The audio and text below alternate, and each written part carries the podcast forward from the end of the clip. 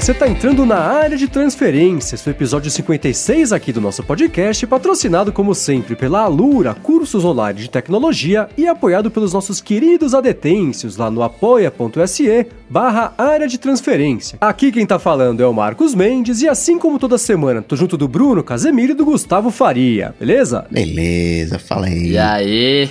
Ano novo não é tudo novo, né? O Mendes tá de iPhone novo, o Bruno também tá de iPhone novo, eu tô de Olha webcam só. nova, né? Cara, sua, sua webcam é como se você estivesse aqui na minha frente, cara. Que coisa maluca. É um vermelho, é um vermelho fajuto. vermelho de tão vermelho parece fake. Parece aquelas a TV em mostruário de loja, sabe? Com aquelas cores radioativas. Mas é bacana. Que câmera que é essa aí, cara? Isso é uma Logitech. Eu descobri ela na, na minha revisão de fim de ano. Tava dando uma olhada nas webcams. Aí tem essa Logitech Brio 4K, que não tá sendo transmitido em 4K, acho que tá. Não tem banda pra isso. É um monstrão. Mas é bacana que tem HDR, então as cores tão- ficam bem, bem vívidas. Boa, é bem bacana. Antes de gravar aqui, o Coca tava brincando, ia dando zoom na cara dele, voltava, foi pra frente e pra trás. É, tá bacana, bacana mesmo a câmera. Bom, vamos começar aqui falando do follow-up do episódio passado, né? Bastante gente se sentiu aí sensibilizada ou ficou morrendo de medo do nosso episódio a respeito de segurança das informações, o que, fazer caso seu iPhone seja roubado, né? Bastante gente mandou aqui o feedback. E foi, por exemplo, o caso do Kotlinski, né? Falou que. Ele falou assim: obrigado pelas dicas de segurança do último episódio. Já espalhei pra família inteira e falou pra mim que ele é um animal. Hashtag eu sou um animal, porque ele é hashtag Tim Capinha. Semana passada eu falei que não era um animal por causa disso. Ele está lá usando sua capinha com muito orgulho. É, cara, eu, pô, vou te falar que eu do- sou do Tim, sou do Tim Kotlinski. Só que você aprendeu a falar o nome dele agora, você já mandou essa hashtag aí, né? E o Rafael Machado também tá seguindo essa vibe de preocupação com as senhas, com segurança. Falou que eu vi o, o cast na sexta passada redefinindo as senhas e cancelando a redefinição para SMS. É, então, bastante gente fez isso e um pessoal falou: Poxa, que sacanagem, a Apple só manda o SMS, só manda confirmação por SMS. Na verdade, a Apple no iCloud lá tem dois jeitos, né? O jeito antigo, que é essa confirmação só do código por SMS, e tem um segundo jeito, que é a diferença entre a a verificação de dois passos de dois fatores, que agora você consegue ligar a de dois fatores, que é essa. Se você tentar fazer um login no iPhone, por exemplo, se você estiver logado no seu Mac também aparece lá, ó, alguém quer fazer um login no iPhone nesta região aqui, mostra que tá em São Paulo, por exemplo. Quer deixar? Você aperta OK, aparece lá o código de seis dígitos e aí você digita no iPhone e segue com a vida. O problema é aquele bug ou aquela lógica burra que a Apple tem, que se você não tá logado ou usando nenhum outro aparelho, ela usa o próprio iPhone para validar a sessão, né? Que aí mata completamente o propósito da segurança do negócio. Mas tem essas duas coisas. Quem ainda recebe o SMS como código de verificação, esse é o jeito antigo. Aqui na descrição do episódio tem um link que ensina a ativar esse jeito novo, que é um pouco mais seguro, apesar de ter essa falha que eu não entendi até hoje porque que ela ainda existe. E ó, seguindo aqui, falando de, de falhas e, e afins, o Diego Henrique ele tá comentando que ele falhou também um dia na, na Avenida Paulista em solidariedade à sua, ao seu smartphone roubado. Ele falou que ele tava lá jogando Pokémon GO, e aí, Diego, você não estava atento aos seus surrounds, né? Porque os caras do Pokémon GO avisam, stay aware of your surroundings. E aí passou um cara e, pum, puxou o celular dele também, velho. E aí não tem o que fazer. O amigo dele até saiu correndo atrás e, por sorte, ele falou que o celular caiu da mão do cara. E aí, né, tava lá e conseguiu recuperar. Ele até mandou assim, tava com case que escorregava. Cara, Ainda bem é tava ótimo. com case, né? Porque podia ter quebrado a tela. É, pois é, mas é bom, o recurso do case é que ele escorrega, né? E caso você seja roubado, não tem ladrão, problema. né? É, eu fiquei torcendo pro cara que, que levou meu iPhone também deixar cair, porque tava chovendo, o cara tá correndo na bicicleta, aí a hora que ele pôs na boca, né, pra não travar o aparelho nem pra, pra, pra, pra ele conseguir pedalar mais rápido, aí vi que não ia deixar mesmo. Depois ele tirou da boca e colocou na parte de trás da calça, aí falei, deixa pra lá, isso nem Aí com álcool vai leva lá. Leva embora. Pô, e pena que é resistente à água, né, cara? Porque se ele não fosse, podia ter babado ali e É, quebrado. pois né? é, mas eu fiquei Seria pelo menos- torcendo pra ele derrubar ali, pra ele comprovar a teoria de que o Jet Black era mais escorregadio, mas não. Ele conseguiu segurar com as patas dele ali e levou embora. Com a cola da língua. O Mango Blog e o Leonardo Cardoso Mendes falaram sobre esse esquema de você se- separar a recuperação de senha do e-mail principal, tem um e-mail dedicado para isso, né? E de preferência não cadastrado no iPhone, né, para não correr o risco. Eles estão pensando assim, mas e se eu colocar num outro cliente de e-mail fechado, trancado lá com um Touch ID, com um Face ID, de modo que ninguém entre? Aí eu posso deixar no mesmo iPhone, ou não? Então, pode ser. Na realidade, é o seguinte, né? Esses feedbacks que a gente recebeu foram bem importantes, porque eu não sabia, por exemplo, né? A Mango Blog falou que é, travou lá o AirMail com o Touch ID. Eu não sabia que dava pra fazer isso e eu ativei, lendo os feedbacks hoje do episódio, eu ativei isso aí, mas eu não recebi uma notificação ainda de e-mail para saber, por exemplo, né, se o e-mail já chega lá escancarado ou se ele chega só você receber o e-mail, porque agora que tá com Touch ID, ele vai esconder. Em teoria, pode funcionar. Se você colocar, por exemplo, para não receber notificação, sei lá se a notificação é aberta ou não, né? Mas você só é, é, é, verificar, você só conseguir ter acesso ao e-mail com Touch ID, acho que funciona numa boa. Inclusive, assim que eu li isso aqui, eu adotei lá o, o, o Touch ID no, no AirMail, que eu não. É, no AirMail, né? Que eu não sabia que existia. E o Spark tendo isso também excelente. Eu só não sei ainda se o comportamento da notificação continua o mesmo, né? Porque É, também existe. Aí, aí desliga a notificação. É, então, né? Porque, por exemplo, o Marcelo Biondo, que tá aqui acompanhando ao vivo com a gente, é o mais, mais novo adetêncio aqui. Do AD, adetêncio do, AT, do ADT é ótimo, né? Mas enfim, é o mais novo adetêncio por aqui. Falou que desativou justamente isso, né? Que ele previu da notificação. Quando chega a notificação, agora só fala: você recebeu notificação do Twitter. Sei lá, não fala o que, que é, o conteúdo, o nome de ninguém. Eu não sei se essa proteção a de- é, é, por Touch ID esconde as informações do e-mail, ou se mesmo com o Touch ID ativado, aí se chegar a notificação lá do seu e-mail secreto com endereço, ladrão vai conseguir ver qual que é e vai conseguir é, é, é, tentar desbloquear, né? Então, eu, eu- achei ótimo, protegi os meus, mas eu não sei o comportamento disso ainda. Agora, quando você ativou o Touch ID no, no AirMail, Mendes, ele pediu alguma senha? Por- Porque tem alguns aplicativos que eles pedem uma senha. Aí eu fico pensando, né, aí tem que colocar uma outra senha. É, então, ele pediu a senha, eu coloquei uma variação da minha senha que eu, que eu já uso no iPhone, porque senão eu ia esquecer, é só pra poder testar isso nesses primeiros dias. Mas é, né, é, é, a- a- qual que é a alternativa, né? Você cadastrar essa senha no seu OnePassword pra aí a hora que pedir, você colocar... É, é, de novo, né, é, a- é o equilíbrio entre a comodidade e a segurança. Mas sim, ele pede a senha e quem quiser usar vai ter que lembrar de uma senha nova, anotar uma senha nova, ou correr o risco de esquecer a senha, que nem foi o lance do, do OnePassword da semana passada, né? Não, eu tô, Então. tô dizendo isso porque a- o pessoal acaba usando a mesma senha pra tudo, né? E aí, um- legal, proteger com Face ID, proteger com Touch ID, mas se eu ficar tentando Face ID milhares de vezes, ele vai dizer, pô, eu não quero digitar a senha. E aí, Sim. de repente, a senha acaba sendo a mesma. Exatamente. Então, mas aí pra não acontecer isso, o pessoal tem que fazer igual a- ao Luno Moura, que ele tem uma paranoia que é fotografar a senha, né, ou tirar um screen e tal, e aí postar lá no OneDrive dele, tá? Porque aí ele sabe, né, além dele saber a senha de cabeça, ele vai ter fotografada caso ele precise, sem identificação e tal.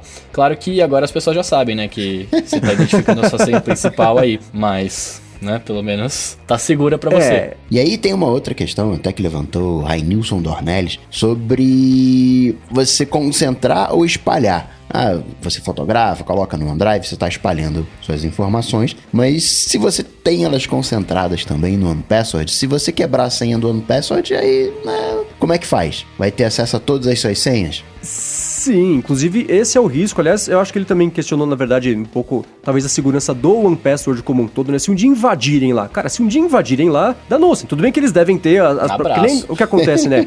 É, até o Yahoo, por exemplo, né, foi invadido, roubaram as senhas com criptografia. Se um dia quebrarem a criptografia, é um problema. Mas ah, hoje, é, se roubarem do OnePassword, o que eu acho difícil de acontecer, mas não é impossível, né? Vai estar tudo criptografado. Então eu vou roubar os dados e não vou conseguir entrar neles por enquanto. Mas é claro, se um dia quebrarem essa criptografia, aí sim, por isso que eu falo que é tão importante, se você vai adotar um, um administrador de senhas, procura, vê se não saiu notícia sobre invasão. O LastPass aí, esses dias, acabou de aparecer uma notícia é, a respeito de invasão. E então, é, é, procure muito antes de decidir em qual você vai confiar ou não, né? E ele falou, "Ó, se um dia entrar no OnePassword, como é que faz? Bom, aí danou-se, né? A não ser que, por exemplo, você cadastre as suas senhas no OnePassword e você pode escolher, sei lá, é, é, deixar um dígito de fora. Então vamos supor que todas as senhas que você tem lá no OnePassword estejam cadastradas e no site seja exatamente aquela senha e mais a letra J no final, por exemplo. Aí só você vai saber que é a letra J, que você não cadastrou isso em lugar nenhum. Pode ser mais um passo aí, mais uma etapa de segurança que você consegue colocar. Mas é isso, né? É, de novo a comodidade versus segurança. Colocar as senhas todas num lugar seguro, ele, ele é tão seguro até o momento que um dia ele pode ser invadido, né? Então é, é- é um problema. Por isso que eles devem estar com esse modelo de assinatura. Estão fazendo uma caixinha para quando o hacker quebrar, aí eles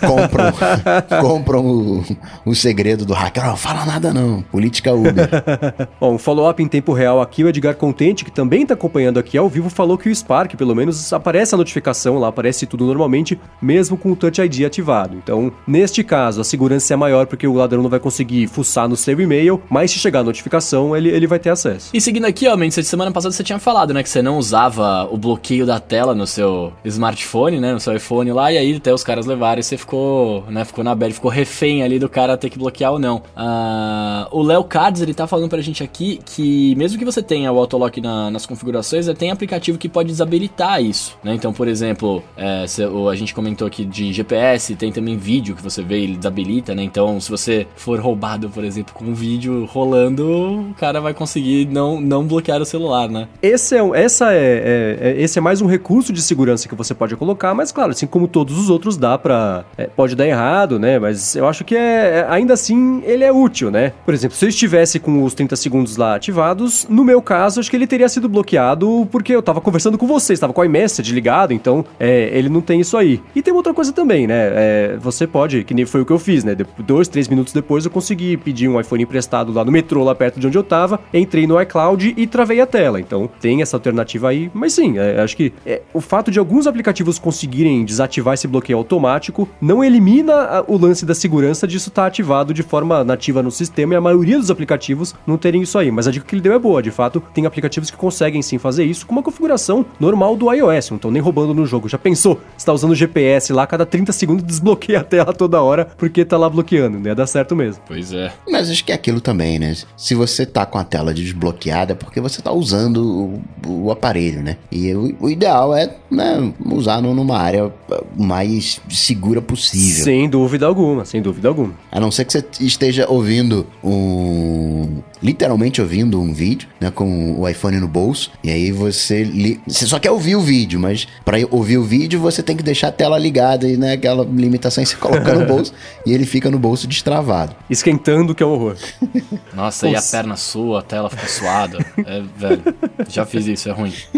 Bom, seguindo aqui com os follow-ups da semana passada, o Douglas Uman quer saber de você, Coca. É o seguinte, ele falou assim: que se vê que a pessoa é fanboy da Apple quando fala que o S8 é um aparelho velho e ao mesmo tempo que o iPhone 10 é do futuro, né, Coca? ele falou, ele falou assim: quem trouxe as telas infinitas e o desbloqueio facial por íris, né, nesse caso, pro mainstream foi a Samsung, não a Apple. Então por que, que um é velho e o outro é novo, hein, seu Coca? É aquela velha história. Trouxe, mas ninguém usa, falha miseravelmente. mas o, o lance do, do, do, do design velho o S8 é, é, um aparelho bonito, é o mais bonito que a gente tem hoje. Ele é elegante, ele é proporcional, ele é, é, é clássico. Né? Eu não diria que o, o, o, S8 ele é velho. Eu diria que o S8 ele é um design clássico, né? Ele é que nem um, um Rolex. Não tem como errar usando um, um, um Rolex mas ele é, é, é clássico, né? Não, não, ele não é ousado, né? Já você vê um, um, iPhone 10, ele é ousado. Você pode gostar, pode não gostar, né? Talvez não tenha cara de, de, de futuro, então não, não, acredito que isso vá acontecer, mas pode ser que daqui a três anos a Apple volte atrás. Mas teve uma ousadia, né? E no, no S8, a, Apple, a Samsung ela vinha ousando, né? E agora ficou conservadora. Muito bem. Agora, ó, Coca, por outro lado, o Elton Rodrigues falou que seguiu seu conselho, né, que você deu na semana passada e usou o iPhone 6S Plus dele no modo de economia de energia, que corta lá o processamento, e não sentiu nenhuma diferença. Tá funcionando normalmente, não mudou nada na usabilidade. Então tá vendo só, um a um, hein, Coca? Pois é, dá pra todo mundo usar o iPhone 5. Menos pra jogar Pokémon GO a partir de, de, de março, né? Que é na gente que vai cortar. Pô, mas nem deve rodar direito, né? Pokémon GO no iPhone 5. Desculpa é, aí, então. né? Quem, quem está usando, mas. vamos, vamos ser realistas aqui, né? É, então eles falaram que vão cortar o acesso ao app para quem não tem o iOS, para aparelhos que não podem pra rodar o bits, iOS 11. É, eu acho que é porque do, do iOS 11 para frente já tem o ARKit lá, o ARCore, ARCore não, acho que é do Google ARCore, né? Tem o ARKit, então acho que eles vão colocar isso de um jeito mais nativo ali no aplicativo e aí se não tiver o iOS 11 não vai rodar, por isso acho que eles vão cortar. Meu palpite é esse. Já o Ricardo Lange disse que a gente falou há três semanas atrás, agora quatro talvez, que o Amazon Dash era um projeto que tinha dado errado. Amazon Dash é um botão que você aperta e faz uma compra. E aí ele mostra aqui uma página com zilhares de dashes e talvez seja exatamente esse o problema, né? E na opinião dele, o Dash colou, né? E se eu perguntar se eu já vi, se ele já viu alguém usando, ele sim, já viu várias pessoas usando. Então bacana que a gente já sabe que o, o, o, o Ricardo gosta de ir na casa das pessoas, né? Ver a galera usando o Dash.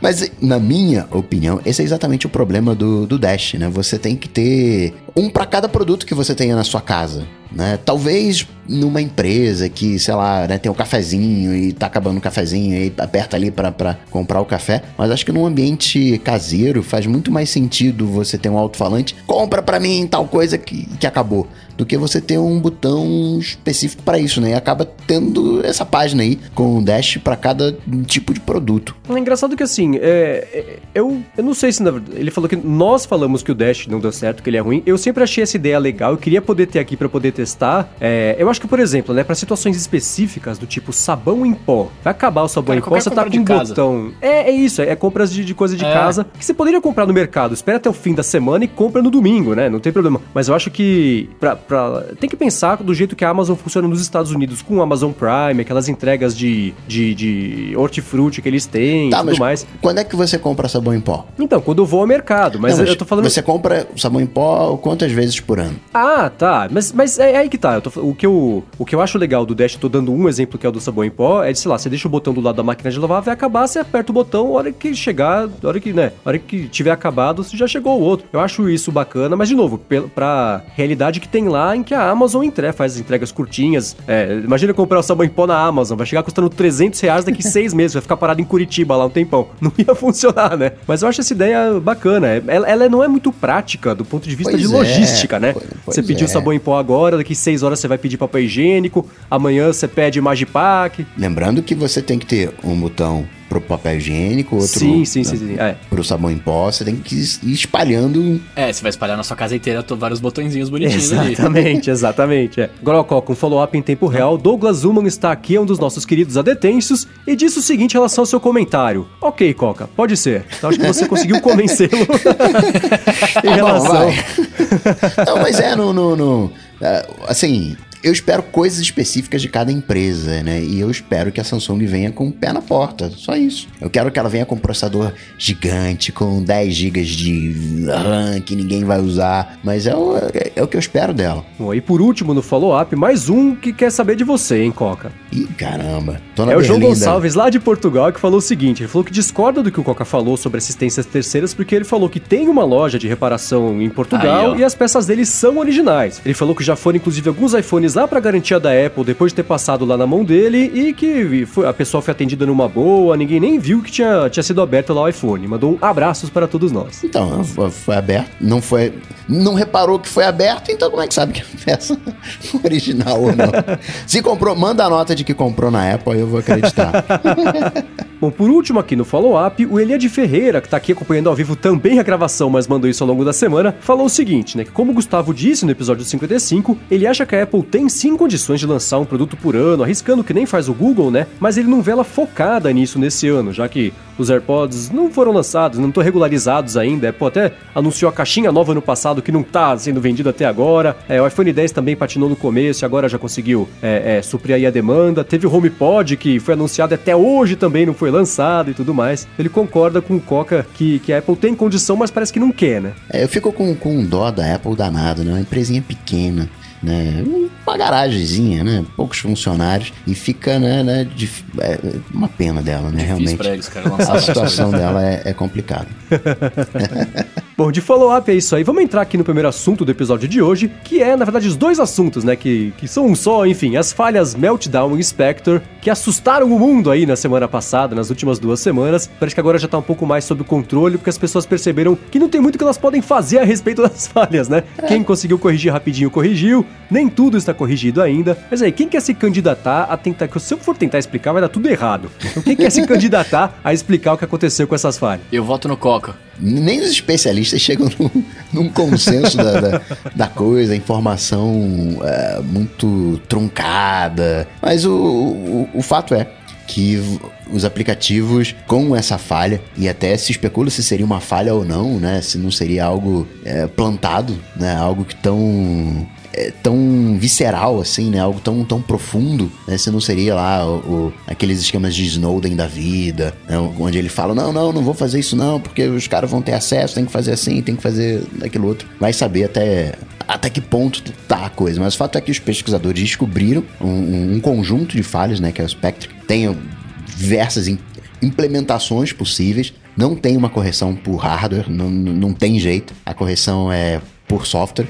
Né? E para mitigar um pouco do, dos efeitos. Meltdown você até consegue, que é um é parecido, mas é diferente. Você consegue uh, até reparar de melhor de, de alguma maneira, mas o fato é que um aplicativo pode acessar uma área de outro aplicativo. Então, por exemplo, você está navegando, né? Tanto é que vai ter correção no Safari, né? No navegador. Porque um, um site pode acessar informações de outro. O, o aplicativo que você está rodando aí pode pegar a sua senha de One Password e nem vai estar tá criptografada, como estava preocupado o Hanisson uh, Dornelas, se não me engano, né? vai acessar tudo. Então, uma falha gigantesca, tava mais de 20 anos aí escondidinho, ninguém tinha notado, ninguém reparou e agora vamos, vamos ver o que, que vai acontecer, né? Será que a gente tava pensando aqui, a galera que tem Windows XP, será que vai ter um, uma correção por Windows XP que nem teve há um tempo atrás? Né, de qual foi a correção? Foi do SSL? Não, qual foi? Que é, fizeram? Eu, é, eu lembro que teve essa correção de emergência. Eu tô tentando lembrar agora aqui também, não consegui. Eu fiquei pensando nisso porque até hoje caixa eletrônico, por exemplo, usa o Windows é. XP, que é a coisa mais absurda do mundo, Nossa, né? Nossa, velho. Mas isso ainda acontece. A falha Spectre, eu, eu, eu, eu não li tão a fundo ainda, mas a Meltdown eu comecei a ler é, para tentar entender o que que acontecia, né? Por que, que ela só afetava, por exemplo, os processadores da Intel. A Meltdown acho que era só Intel e a Spectre era todo mundo. Depois a Intel falou, não, a Meltdown também tem alguns outros. Essencialmente, resumindo muito, muito, muito aqui, o que rola, que eu entendi é o seguinte, né? O processador tá fazendo lá um processo, que é o que ele faz, né? E aí, é, o cálculo bom, que ele tá bom. fazendo pode dar dois resultados, ou o resultado A ou o resultado B, né? E aí o que, que ele faz? Ele processa os dois resultados ao mesmo tempo, e aí já vai fazendo os processos seguintes desses dois caminhos e vai guardando tudo isso na memória. Lá na frente, quando ele termina o processamento desse que foi ou A ou B, dá, por exemplo, B, o que, que ele faz, né? Todo o processamento do A ele volta e tira isso da memória e segue só com o que ele já processou lá do B, porque aí ele já conseguiu ganhar um tempo. É mais ou menos isso, deu pra entender o, o que que rola? Eu acho que é, é isso. E aí o que, que, que, aconteceu, né? Descobriram que tinha um jeito de é, é, conseguir recuperar essa memória que ele jogou fora, porque ele não jogava fora totalmente, e aí que estava o perigo, né? Que se você tem, por exemplo, um processador sendo usado lá num serviço de nuvem do Google ou da Amazon, por exemplo, daria para recuperar é, é, é, é, os dados de memória de tudo que está hospedado lá, né? Então são vários clientes que estão ali em risco e, e, em perigo porque o processador que estava segurando a onda de todo mundo ali guardou essas informações para fazer esse processamento que ele fala. É, eu esqueci o nome, mas era tipo um processamento de, de, O nome é uma coisa do tipo processamento de adivinhação, sei lá, né? Que ele vai tentando adivinhar e aí, com base no que é ou não, ele vai se livrando ali das memórias memórias. E aí a Intel, né, falou que, ah, isso. Primeiro falou que não era um problema, depois isso virou sim um problema, conseguiram corrigir e tudo mais. Então o Meltdown foi mais ou menos isso. E o Spectre eram três jeitos de explorar. É, em teoria era uma coisa parecida, mas afetava todo mundo, né? E aí, é, processadores da AMD, o que tem um monte de. de é, é, é enfim, telefones e, e, tablets, e até computadores iPhone, agora iPad, tudo. Exatamente. Agora eu fiquei pensando, né? Esse é o tipo de erro que tá aí há 20 anos, né? Tudo bem que, o, que os, os ARMS são, acho que, mais novos do que isso, mas de qualquer forma, é, é, o erro aí há 20 anos, quantas vezes ele já foi explorado, né? Deu para o pessoal das undernets da vida aí, da, das, de informações roubadas, conseguir explorar numa boa, e agora que estourou isso aí, todo mundo correu atrás. Eu fico pensando que outras falhas deste tipo, né? Que, que não dá para corrigir apertando um botão, né? Envolve uma mudança completa do jeito que o sistema pensa para conseguir resolver, né? E, e, acho que essa, a evolução de conseguir quebrar esse tipo de coisa é mais rápida do que a evolução de conseguir consertar, né? A gente fica meio à mercê aí não tem muito o que fazer em situação assim, né? É, e a galera que descobriu o mega hiper especialista, o cara tava fazendo uma otimização no kernel do Linux, aí foi entendendo como é que era que aquilo era feito, como é que funcionava, e lá, ah, vamos fazer aqui assim, não sei o que. Aí teve carinha lá do, do Google também, do Project Zero, e aí a coisa foi. Tem seis meses essa falha, né? Que eles já, já sabem, né, a coisa rolou a, boca miúda para dar tempo da galera se. das empresas né, se protegerem. Sempre que acontece uma falha gigante, né? É, primeira coisa que, que é feita, a Microsoft. A Microsoft descobriu uma falha. A primeira coisa que ela faz é avisar pro governo: Ó, oh, governo, nós uma falha aqui, tá? A falha é essa isso aqui, isso aqui. Vou corrigir semana que vem. Aí entrega essa correção para o governo, né, pra, porque é um serviço crítico, eles começam a operar em cima dessa falha primeiro, aí daqui a duas semanas, né, semana que vem entrega para o governo, aí sei lá, daqui a duas semanas entrega para o grande público. Né, o, o, governo tem uma, uma certa é, preferência na, na, nas atualizações de segurança. É isso aí. Bom, dois follow-ups. Um, um follow eu mesmo, né? Que eu falei lá como é que era o nome do processamento. O processamento é, é execução especulativa. Então o processador vai tentando adivinhar ali qual que vai ser o caminho que ele mesmo vai ter que seguir para ganhar tempo. E um segundo follow-up em tempo real, Douglas Zuman, que tá aqui acompanhando ao vivo, a gente já falou, disse que a, o update foi do WannaCry, lembra? Foi exatamente isso, quando teve lá a atualização de segurança do Windows, sei lá, Windows 7, XP e, e todo o resto. Agora, depois da divulgação, o pessoal até conseguiu se mexer rápido, né? Corrigiu o que deu para corrigir, tudo bem que né, é, a Apple falou, é tudo, é tudo menos o Apple Watch afetado, atualizou o sistema, está atualizando ainda, até do Safari, você comentou, já saiu atualização para corrigir, é, Windows também teve atualização de segurança, a Microsoft teve até que tirar, né, depois do ar, porque tava travando lá o que tinha AMD, que ela falou, oh, esses Justo, justo aqueles que não, não, não, eram, aqueles que não sofriam, né? Exato, tirou, corrigiu e tirou do ar e vai voltar agora. Android é aquela coisa, né? O Google lançou a atualização e agora né, vira uma. É, faz um cara e coroa aí para tentar saber se vai chegar para você ou não, que é sempre o, o, problema em relação a isso. Mas pessoal, dos pouquinhos, tá conseguindo se, se, se mexer até o próximo grande problema, né? Já começamos o ano com esse, eu fui no finalzinho do ano passado, enfim, 2018 já começou desse jeito, vamos ver o que mais que vai chegar pela frente. E a tendência é que daqui para frente a gente encontre cada vez mais erros cabeludos. Porque os erros simples já foram achados, já foram corrigidos. Exatamente, aí que tá. Por isso que eu tava falando que não, é, é, difícil você pensar, né, que a descoberta de erros desse tipo, ela, é, ela tá acontecendo e ela vai acontecer com uma frequência maior do que a possibilidade de corrigi-los, né? E, e até a, a, isso conseguir chegar a todo mundo, como foi até o caso de WannaCry liberar a atualização de segurança correndo aí do Windows XP, de sistemas que estavam mais velhos, essa aí de novo, né? Tudo bem que, por outro lado, como a frequência tá alta, o pessoal vai melhorando também no jeito de distribuir isso aí, né? Consegue fazer chegar para todo mundo mais rápido. Quando, quando a galera descobriu esse, né, Lá no início, os pesquisadores não acreditaram. Não, não, peraí, não, não, não, não, não é verdade. Alguma... Não, não, não pode ser. É difícil de, de acreditar. Pois é, sabe qual que é uma outra coisa difícil de acreditar? O tanto de problema que tá dando nessa CS nesse ano. Vocês viram isso? CS. Mas por outro lado, pelo menos, é a primeira vez em alguns anos que a CS tá surpreendendo, né? Você teve blackout aí, que tiraram todo mundo do pavilhão, vai para casa que hoje não tem mais. Aliás, o pessoal que tava carregando o telefone, tem, já viram isso aí? Uns buffs para carregar telefone que você põe com um cadeadinho eletrônico lá e fica carregando, e daqui a meia hora você volta. Como acabou a luz, o pessoal não conseguia tirar, tava o telefone sequestrado lá no, no, no Nossa, nas unidades é verdade, de carregamento. Né, velho?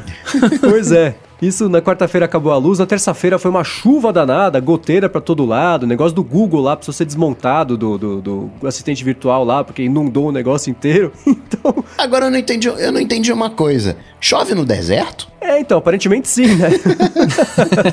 Alguém mostrou, foi, foi, sei lá, o mês, a semana, a época de mais chuva em não sei quantos anos lá em Las Vegas, justo na semana da CES. Porque, aliás, curioso, né? A CES esse ano foi um ano mais tarde do que geralmente acontece, e justo dessa vez tá tendo esses problemas todos. Por outro lado, né? Tá, tem outras coisas. Eu acho que essa CES também, em comparação com os últimos anos, tá sendo um pouco mais pé no chão, vocês não estão achando? É, o... ah, tá coisas sendo. que eu achei interessante. Isso que você falou, né, de pé no chão, isso de o Google tá presente ali, né? É, não sei, parece que teve um momento que a galera de tecnologia brigou com a CES. E parece que agora eh, ficou muito consumidor. E agora parece que a galera de tecnologia tá voltando um pouquinho a fazer as pazes com a CES. Sim, é. Sendo consumidor, o nome da feira é esse, né? O, o Consumer Electronics Show, acho, né? Uhum. Eu acho que é, é, é, isso. Mas é engraçado. O Google, por exemplo, é, é, é, maluco como eles investiram muito, estão investindo ainda, tá rolando ainda a CES enquanto a gente grava, né? Bastante nesse ano. E só assistente virtual. Só a palavrinha mágica que eu vou falar aqui para ativar o assistente.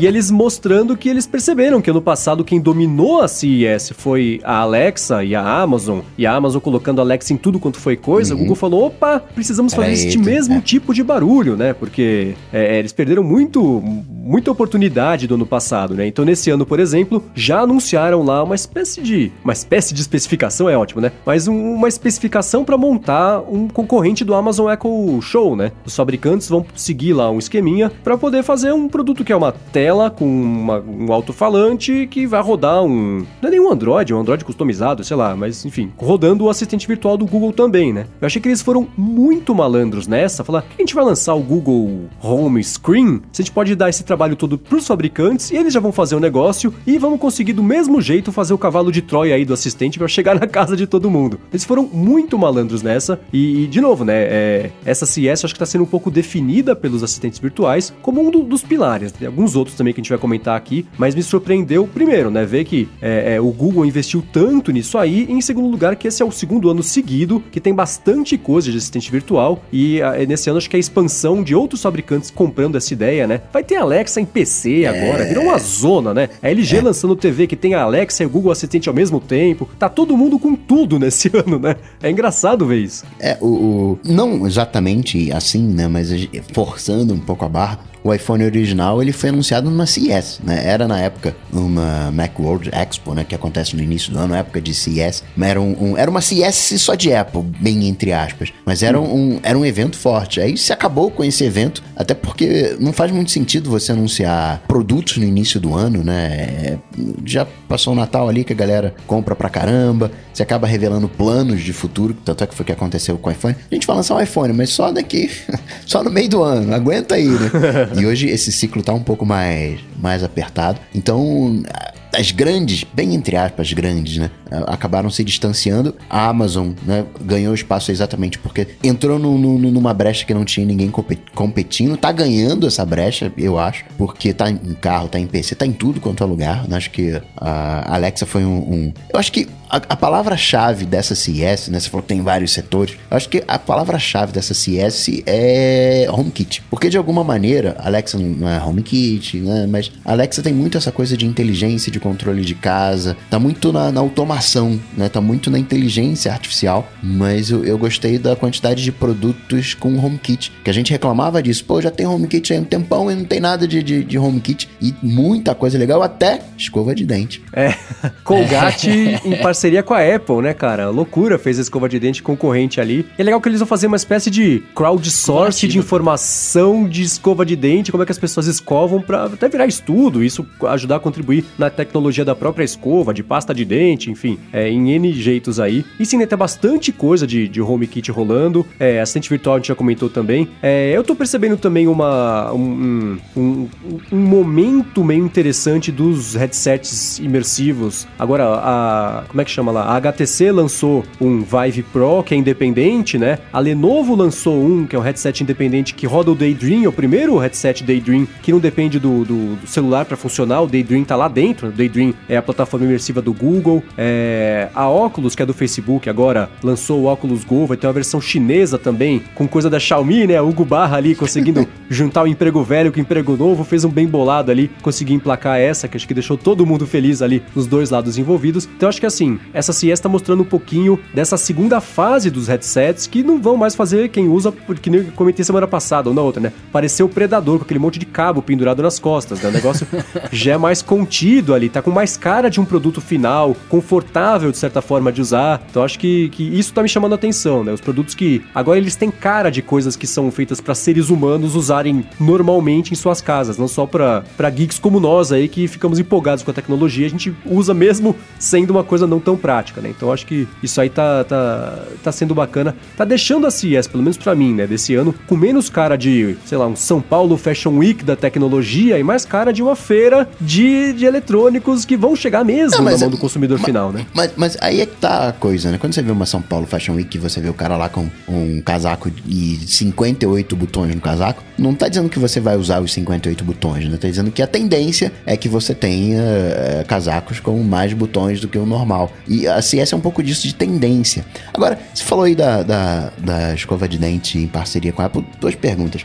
O, quando você diz que é em parceria com a Apple, é porque tá usando o Research Kit, né? Não é porque a Apple foi lá ajudou a desenhar o chip, ah, é, a sim, maneira sim, de, sim. De, de, de, escovação, não, né? É, eles, eles contaram que é em parceria com a Apple, porque isso faz o produto parecer Ah, muito mais entendi. importante do que ele de fato é, né? É, é- esse é o pulo do gato. A Mas Apple deve é ter só- falado, ué, o quê? Parceria com a gente? Não tem nada a ver com isso. A gente falou, tá, pode usar. É no máximo Research- foi isso, né? É só o Research Kit, entendi. Agora uma outra coisa. Dá pra eu fazer uma automação no IFT de depois de escovar, depois de uh, almoçar, escovar o dente? Como é que é? Eu acho que esse só no segundo modelo da escova, Quando tiver um robozinho que já faz a coisa toda pra você. Terminou de almoçar, ele já leva a louça pra cozinha e já volta com a escova de dente depois do banheiro.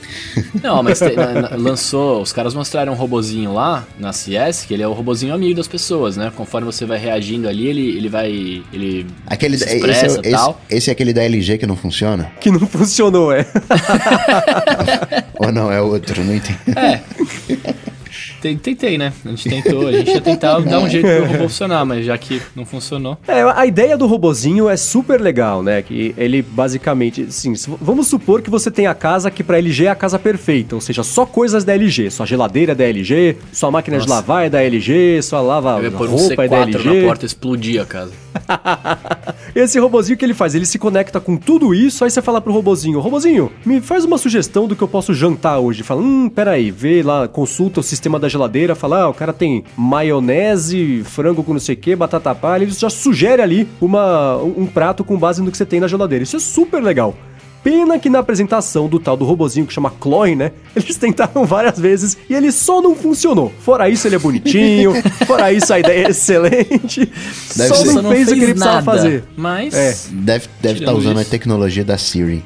Cara, exatamente. Aliás, Siri quem, né? Essa semana tá, tá mostrando que a Siri tá algumas voltas nesse, atrás nesse mercado aí e a Apple não parece muito preocupada em relação a isso, né? Porque qual foi a última vez que você viu, né? a, a, Siri vira notícia quando adiou o HomePod, que ninguém sabe nem se a Siri vai funcionar direito ainda, se vai ter acesso ao desenvolvedor. E nesse meio tempo, né, especialmente na CES, o Google e a Amazon já estão super estabelecidos aí nesse Não, mercado. E, então. Isso, super estabelecido, é, você tem o PC que já tem Cortana e vai ter Alexa, né? O mercado aceitou. Cara, Cortana é uma Siri, não vai fazer nada. Não tem integração, tá isolada ali, é muito bacana, muito legal, mas não, não serve para nada a Cortana. É só para interagir com o Windows. Vamos colocar um, um Alexa que aí você, né, pode. Faz todo o resto, né? É, eu acho já tem parcerias, assim, a, né, a coisa tá, tá no, no, no, estágio avançado. Sim, e eu sigo impressionadíssimo com esse negócio de todos os assistentes funcionarem em tudo ainda. Acho que tá todo mundo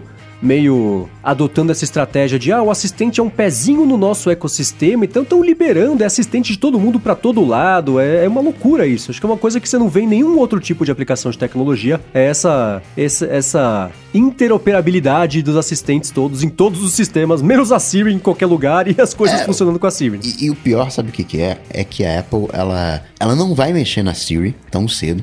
Até o, o Timóteo já deu a dica, falou: ó, a Siri é, uma, é um papel fundamental da inteligência artificial que a gente tá bolando aqui no futuro. E a Siri vai, vai ficar do jeito que tá, aí daqui uns 5, 10 anos, sei lá quanto tempo, a Apple vai vir com um sistema, vai vir com a nova Siri, e aí com tudo integrado, mas isso só vai acontecer depois que já tiver uma solução no mercado, que já tiver todo mundo usando. Ah, não, ó, a gente tem aqui dois anos de Alexa? Não. Agora a gente tem o HomePod. Tem o, tem o som legal pros audiófilos. Vai ser a mesma coisa. Pros quatro que compraram o HomePod, né?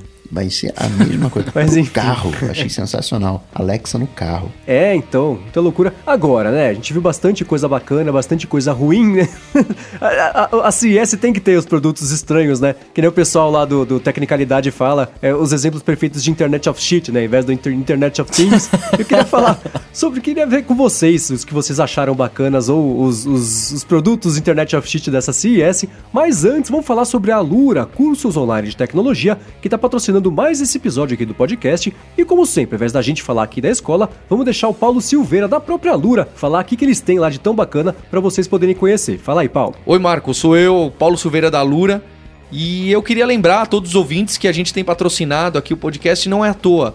É porque esse público gosta muito de tecnologia e a gente na Lura, a gente tem lá seus 500 cursos de tecnologia que vão desde desenvolvimento de aplicativos móveis em iOS, em Android, até programação com Java, .NET, PHP, passando pelo front-end da web e chegando até design e UX para você que gosta de Photoshop, edição de imagem, edição de vídeo. Então fica um convite para você conhecer o nosso trabalho.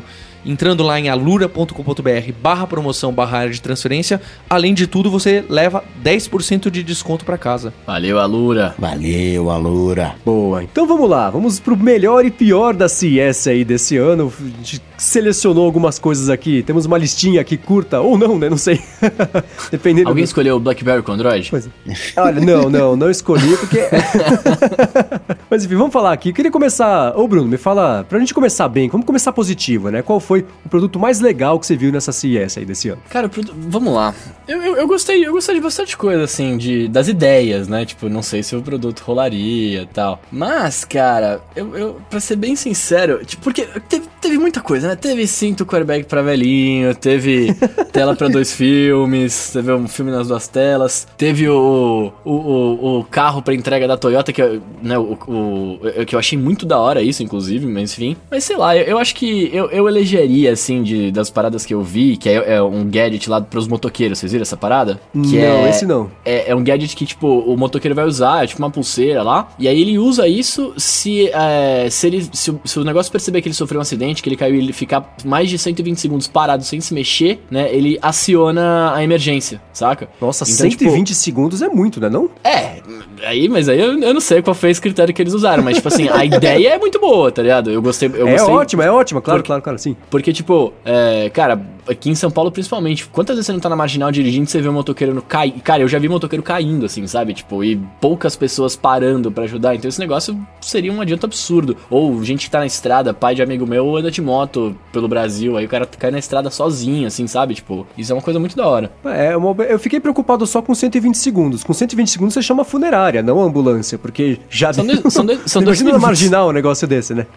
então, mas a, a ideia é bacana. Agora, um que você falou, que não é o da minha lista, mas que eu achei sensacional, queria que existisse já essa tecnologia quando era criança, é o negócio da, da tela dividida, né? Você. Ah, é, eu não é a gostei disso, velho. Cara, imagina você jogar GoldenEye. Lembra do GoldenEye do Nintendo 64? Aham. Com cada pessoa olhando pra mesma tela ou pra parede com a projeção e cada pessoa vendo só a sua tela, não vendo a tela do vizinho. Ou você quer ver um filme, por exemplo, põe um fone de ouvido ali, quem tá do seu lado tá vendo um outro filme, né? Você não concorda com seu irmão, por exemplo. O que, que vocês querem ver? Cada um vê uma coisa no mesmo lugar. Eu achei isso muito legal. Maior cara de protótipo, não sei se isso vai chegar ao mercado nunca, mas a ideia eu achei muito bacana. Eu queria muito ter tido um negócio desse quando eu era criança pra poder jogar Mario Kart, jogar o Nintendo 64. Então, mas es- essa tela Delma Chips aí, ela não funcionaria desse jeito com Mario Kart, por exemplo, porque você teria que tá, você teria que ter quatro negros num canto da tela jogando Mario Kart e, sei lá, e alguém vendo um filme aqui, não dá pra, tipo, você dividir a tela desse jeito, pelo que eu entendi, né? São, tipo, ele passa dois conteúdos diferentes. Você não consegue, tipo, mostrar a- um player aqui e o outro player aqui, né? Sim, eu tô pensando num mundo em que o Mario Kart foi adaptado pra funcionar com esse negócio. Com, Ah, com ok, a ok. tela Delma Chips aí. Pô, é, aí seria da hora. Tela da figurinha brilhante Cara, eu achei muito legal isso aí, bem bacana. Eu sei que existe, por exemplo, né, umas coisas com óculos. Se cada um tiver usando um óculos na tela, vai conseguir ver a coisa diferente. Mas, cara, nada com óculos dá certo, como a gente já sabe, né? é, Menos o. Apple Glass, né, Bruno? O Isso Apple Glass sei vai, que vai dar, ser. calma, claro, mas claro. calma, calma que ele vai Mas lançar. vai TV tudo certo. 3D com óculos, isso aí tudo flop total. Mas esse projetor eu achei a coisa mais bacana. Não foi a mais bacana, mas foi uma das coisas mais bacanas que, que pintaram aí nessa CES. E falando em TV, o, o, o Coca que quer que a Samsung faça coisas gigantes aí, os caras lançaram uma TV lá de 146 polegadas, né? Não, não, não, não, não, não, não, é isso não, ela não lançou isso não. Ela lançou uma TV modular, que pode ter Modular. o tamanho que você quiser. O módulo mínimo então. é 146, mas você pode juntar quatro e não tem borda pra você poder juntar as quatro. Pô, não é, não é sensacional? É bacana, é, é- é aquele painel de shopping que eles grudam as TVs com aqueles, aquelas marcas, é, é, aqueles fios pretos entre as TVs, né? Eles conseguiram fazer isso sem os fios pretos. Achei bacana também. Só que- então, assim, né? eu Só leio Pra modular. comprar um negócio desse, você precisa antes comprar uma maquininha de minerar Bitcoin da Kodak. É, pois é, não é exatamente barato. Eu achei muito bacana. Agora sim, eu vejo a palavra modular, na, eu, a, a tradução do meu cérebro é fail. Eu nunca vi nada modular que funciona. Mas a ideia da TV é bacana, Porque ela não é feita para ser modular, né? Se você quiser 3D, você gruda isso atrás. Não, ela é uma TV colável e destacável, né? Você consegue aumentar o, o número da TV de acordo com as polegadas que você tem disponíveis na, na, na parede da sua casa, no espaço, enfim. É bacana. Não, e outra coisa, né? 146 polegadas é três vezes o tamanho da TV que a gente tem na sala, assim, né? de, de diagonal, né? Você vai precisar comprar essa TV e vai precisar comprar tijolo e cimento para aumentar a sua parede, porque senão... O módulo mínimo, né? por diagonal. Se por diagonal três vezes mais, significa que você teria que ter seis painéis, assim, mais ou menos ali. Seria o, o, o, o equivalente, assim, a, a, grosso modo. E olha pra sua parede, vê se cabem seis TVs na sua Nossa. parede. né? Mal cabe o que eu já tenho em casa, que definitivamente não tem 146 polegadas. Pois é, o negócio... Mas enfim, e você, Coca? Conta então, o que você então, achou de mais bacana dessa CS. Então, que eu, eu tinha uma coisa que eu já tinha uma vontade de comprar, tava ali meio que segurando, meio que segurando, que era o Osmo Mobile. E aí os caras me vêm com o Osmo Mobile 2 menos a metade do preço. Falei, ainda bem que eu não comprei.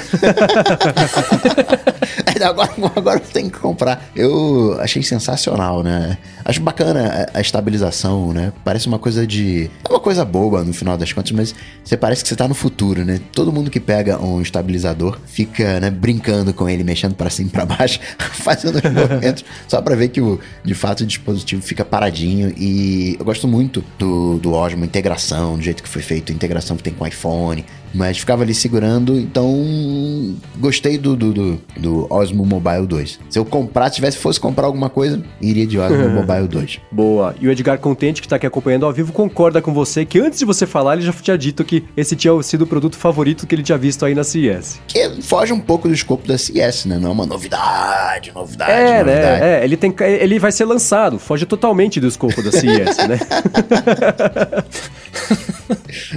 Cara, mas tem muita coisa que tá fugindo do escopo da CS, por exemplo, a Gemini lançou um teclado para smartphone. Tipo, uau. É, mas é, tá esse, esse, é o tipo de coisa que você espera. É, é tem, tem uma cara, inclusive essa da, da Gemini tem bastante cara até de, de protótipo. E ele transforma, na verdade, a experiência do smartphone em vira uma coisa meio de computador. Ele é um microcomputador, não, smartphone não, com velho, teclado. Que, que então, tem, é essa? Isso Você tem cara ter... de CS. Isso tem cara de CS, né? O, o gimbal da, da, da DJI, não, porque é uma coisa finalizada, né? Tem cara de produto mesmo, né? Sim, sim, sim, sim. E você, Mendes? Então, eu gostei. É um produto, assim, a minha lista de melhores e piores produtos, ela tem produtos que estão mais ou menos na mesma categoria, né? Porque o, que eu gostei muito, por exemplo, que eu, eu quando é um vi lixo. a notícia, foi. não sei se é um lixo que eu não tenho. Adoraria testar para saber se é um lixo ou não. É um uma espécie de touca que a Philips lançou que é feita que eu não sei como chama em português. Gordura, que manda. Que manda. manda é sinal Vende pro seu só no 1406. é, eu não sei como é que chama. Em inglês é white noise. É barulho branco em português? Eu não sei como é que chama isso aí. Já ouvi falar barulho de televisão. É, então, é, é, é, isso. É basicamente isso. É uma touca que você usa à noite, você liga, tem um botão power bem na testa, assim. Parece coisa do Black Mirror. Só que parece que, é, que é legal. E você usa e ela gera no seu ouvido ali um, um, barulho, uma frequência, na verdade, que é o que eu uso, por exemplo, para trabalhar já, né? Que é aquela frequência que serve para você bloquear barulhos externos e ficar com um barulho só só frequente, por isso frequência, né? Para você conseguir se concentrar. Então esse é o jeito que eu uso para trabalhar. Seria ótimo também conseguir dormir com isso aí, experimentar. Eu já testei white noise no com, com o mesmo que eu escuto para trabalhar, testar no iPhone ali na hora de dormir, na caixinha de som, não é exatamente a mesma coisa. Acho que esse aí colocando a toquinha na cabeça ali, fazendo white noise direto ali na cabeça, eu fiquei curiosíssimo para conseguir testar isso aí, mas uh, não sei, vamos ver. Se um dia tiver oportunidade eu testo para decidir se compro ou não, mas eu achei a ideia bacana e me interessou. Quando eu vi essa essa notícia, mais do que o gimbal, mais do que o, o, o, projetor, eu sei que eu não teria nunca, né? Mas enfim, é, mais do que essas coisas que de fato a gente conseguiria comprar, essa toquinha me despertou a atenção. Foi a primeira vez em muito tempo que eu falei, nossa, isso está na CES e eu compraria, eu quero um negócio desse. Então por isso ele entrou aqui na minha lista, saiu vencedor aí de, de do melhor da CES, pelo menos pra mim, né? Acordaria com o cabelo todo penteado, né? Você tira a touca ele já sai num topete, né? Mais um motivo para eu comprar, que eu não sei o que é topete já faz uns 15 anos.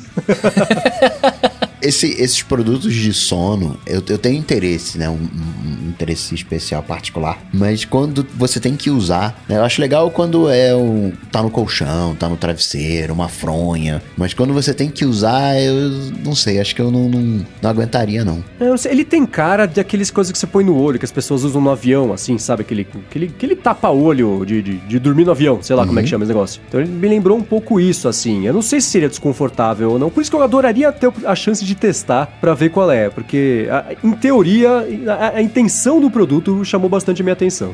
Bom, agora vamos pra parte divertida, começando pelo Bruno. Vamos a- falar agora do pior da CES. O pior, o mais divertido, acho que o mais inusitado, o mais maluco aí. O que, que você viu que te chamou a atenção desse, Ah, dessa não, eu- categoria, Bruno? Eu vou, eu, eu vi, tem muita coisa, né, cara? Mas assim, eu vou eleger do meu, do meu, da, da nata do que eu acho, do que eu achei mais tosco é o que eu já comentei aqui, é o airbag pros velhinhos, né? Que é, cara, é, é, é uma, é uma cinta, um cinto que você coloca aqui na, na- obviamente na cintura. Hoje estamos todos cheios de pleonasmos aí, né? É, você coloca na cintura, tá? Nem sei se é pleonasmo enfim. E aí se Redu- ele tem um estamos giros- redundantes. redundantes, isso. E aí ele tem, ele tem um, ele tem giroscópio e tal, e se ele perceber que você está caindo, ele ativa os airbags, sacou? Só que agora, imagina o velhinho que ele vai sentar, ele tá sentando devagar, né? Mas e é aí, em tipo, 120 que- segundos que arma, tá? Não, não, esse não tem, esse não tem prazo. Se o giroscópio identificar que você está caindo, ele, ele, ele ativa. E aí, de novo, imagina o velhinho, né? Que ele tá sentando devagar ali, tipo. E aí, de repente, ele solta assim, né? Te- Minha, mãe, por exemplo, ela senta assim, ela vai sentando devagar, de repente, pá, sentou. Cara, se o airbag resolve explodir ali, ejeta a pessoa. Porque ele achou que você tava caindo, tá ligado? Sei lá, Mas, cara, eu- sabe eu que, achei- olhando as suas duas escolhas, eu teria feito ao contrário. Que essa escolha do, do airbag dos velhinhos, né? Eu já, Ah. já. Você sempre escuta, né? é, é, De casos de pessoas que se machucaram e, e tem Tiveram problema que sério de saúde porque levou não um tombo, tá. sabe? Assim, tem que operar, às vezes até coisas piores. Então, é, eu achei esse produto mais é, é, é, potencialmente salvador de vidas aí do que até o lance do, do motoqueiro. Apesar dessa ideia ser meio estabanada, a, a- a- você visualizar isso entrando em ação, né? Especialmente se não funcionar direito, alguém vai sentar ali, sentou rápido, sai voando, aí não, não é bacana. Mas Sabe o que eu gostei mais dessa ideia? Até acho que é pelo potencial que ela tem de, de conseguir salvar o pessoal do que até o, o lance do motoqueiro. Eu vi o negócio em ação, né? Eu vi a. É, Em ação que eu digo assim, eu vi uma foto com alguém, depois que você falou disso aí, eu lembrei, com, com as bolsinhas murchas ali do lado, assim. É uma, uma, uma, uma visão meio estranha, mas Uma a ideia, de em teoria, limão. eu achei muito legal.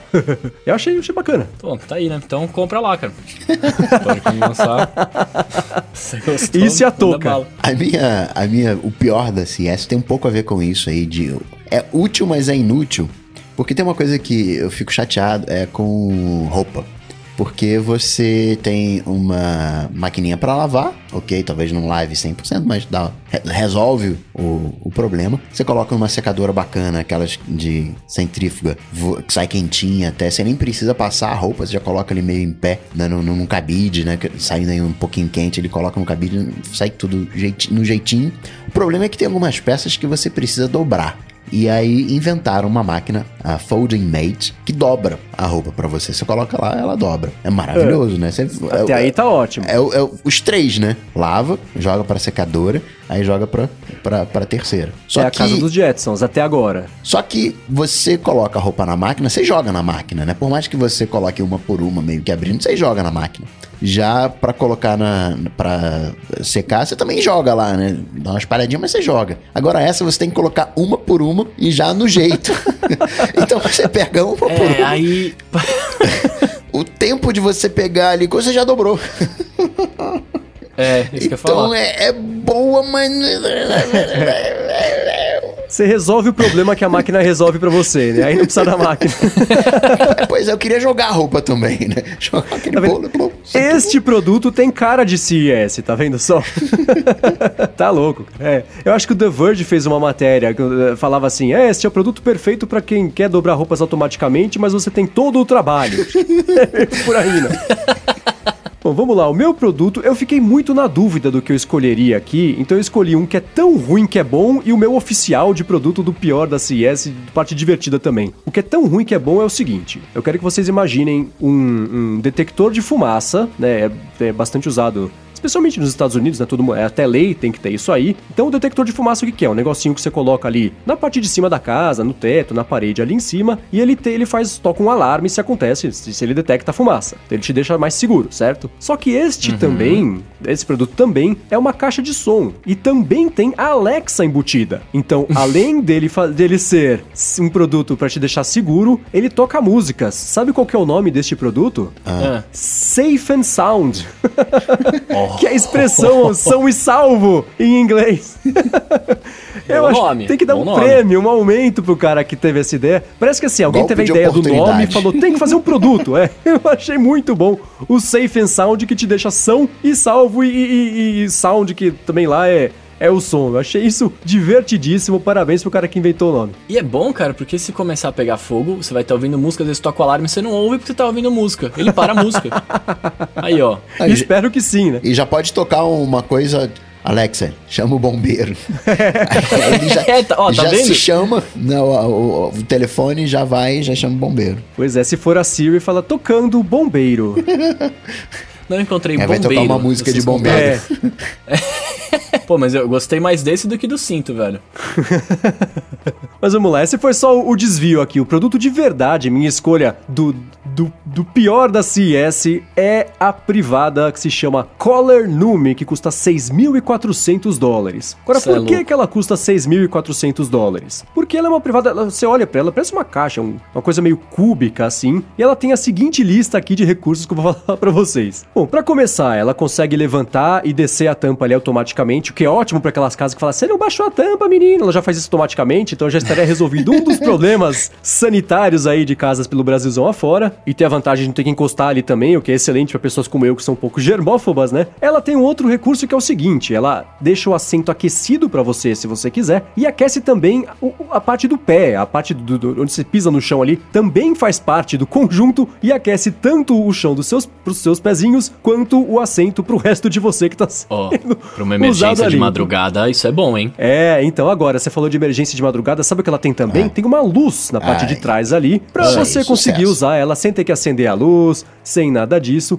Junto da luz, ela também tem uma caixa de som pra você conseguir tocar uma música ali, dar uma disfarçada em alguma coisa caso você precise. Isso tá parecendo privada japonesa. É, parece mesmo. Tem também ali um recurso, uma espécie de, de bidê ali. Tudo isso, por sinal, você também consegue controlar com um aplicativo. E ela tem um desodorizador que, que usa lá é, é, carvão e consegue sugar o ar de dentro da, da privada conforme você vai usando, pra não ter nenhum problema pós-uso aí. Então, por isso, pelo conjunto da obra, eu acho divertidíssima, muito cara e completamente desnecessária. A privada Color Nume entrou aqui como minha escolhida do pior da CES. Agora, é, tem, tem Siri, tem Assistant, tem Alexa né, nela? Deus me livre, já pensou assim, entende errado o que você pediu pra ela? Dá tudo aí. Não, não, deixa pra lá.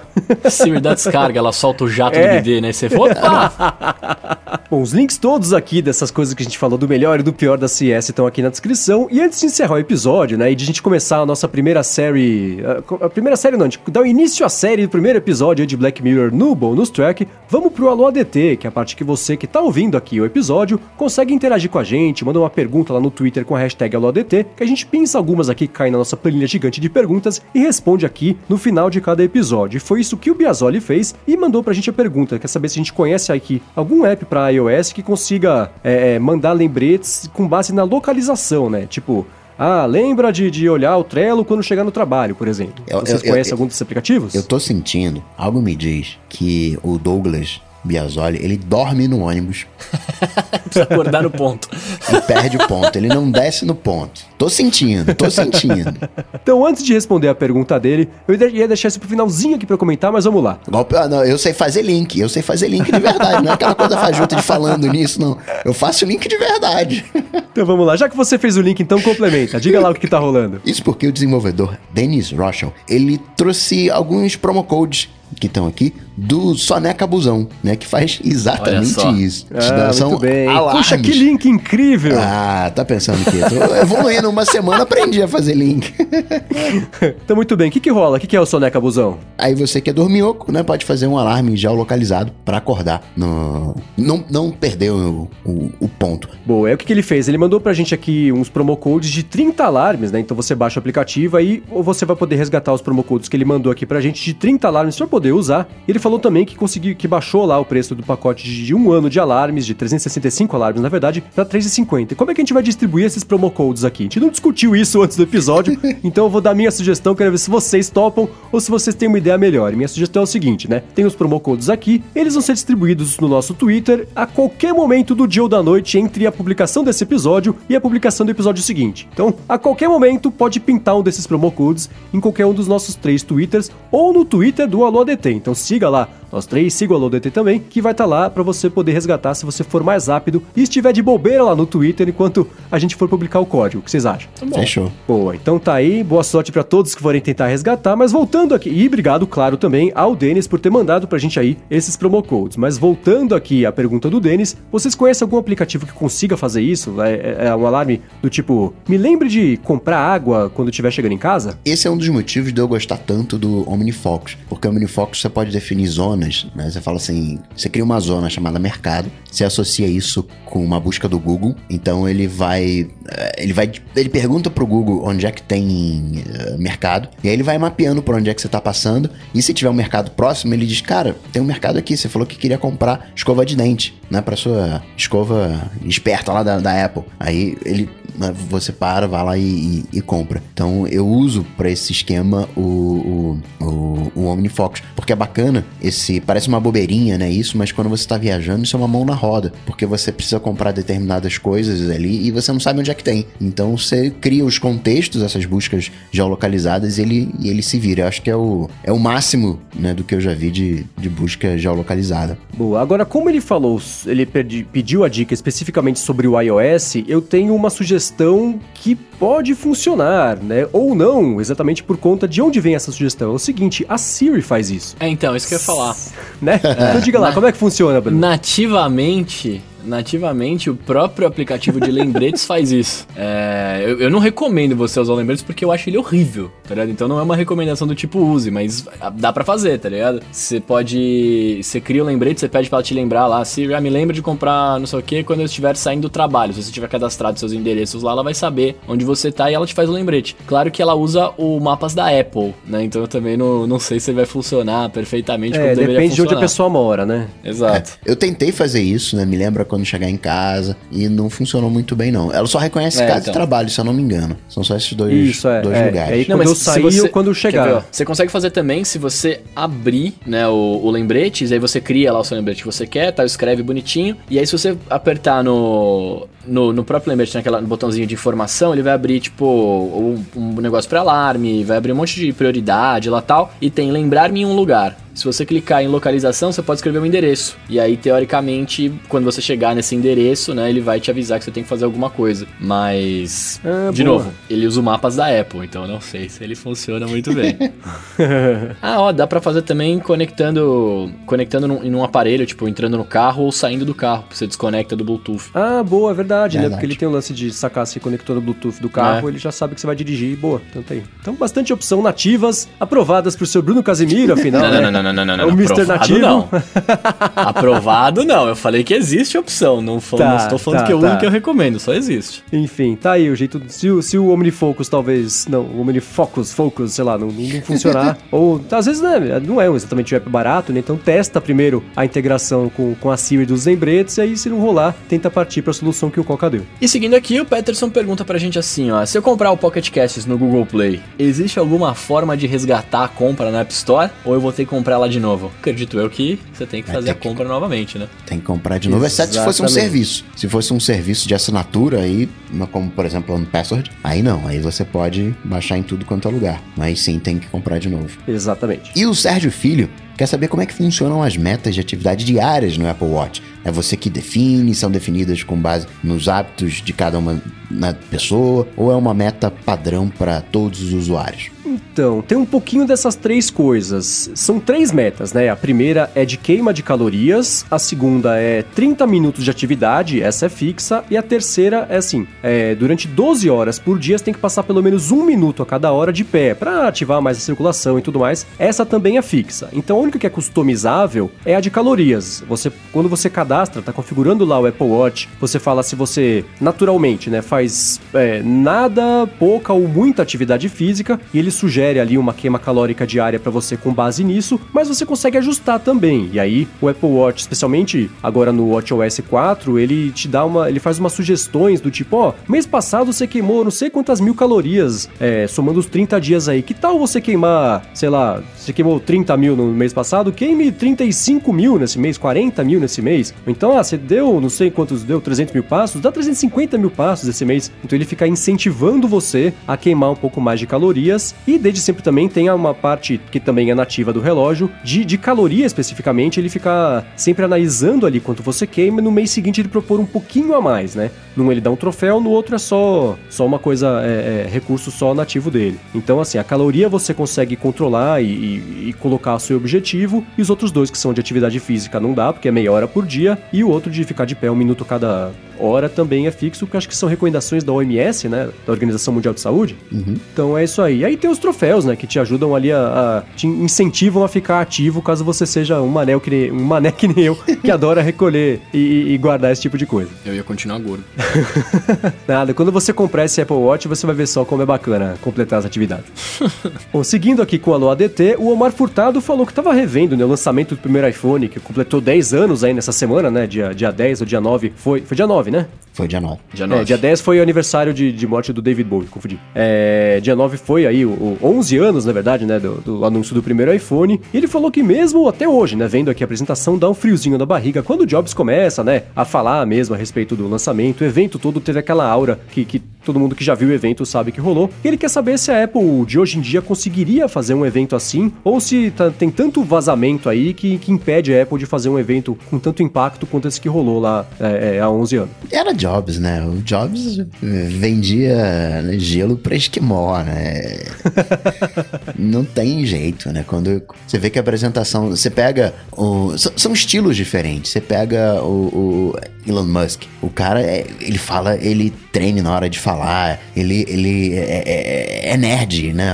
É, é uma outra vibe. O, o Jobs não, controle do palco total, né? É tudo sob controle ali. Quando a coisa dava errado, ele dava o Desliga, desliga aí, vocês estão usando muito, muito Wi-Fi. Sai desligando esse negócio aí. Vamos dar, interrompe o negócio, dá, dá, dá, você tá segurando o negócio errado. Que, né, hoje, né, meio, né, não, não tem espaço, né? A gente tá, mudou, né? São outros tempos. Você não teria espaço hoje para um ditador a la Jobs, né? Talvez o, o, o bem entre aspas, né? Um ditador que a gente teve recentemente foi o, o lá do Uber que acabou se dando mal.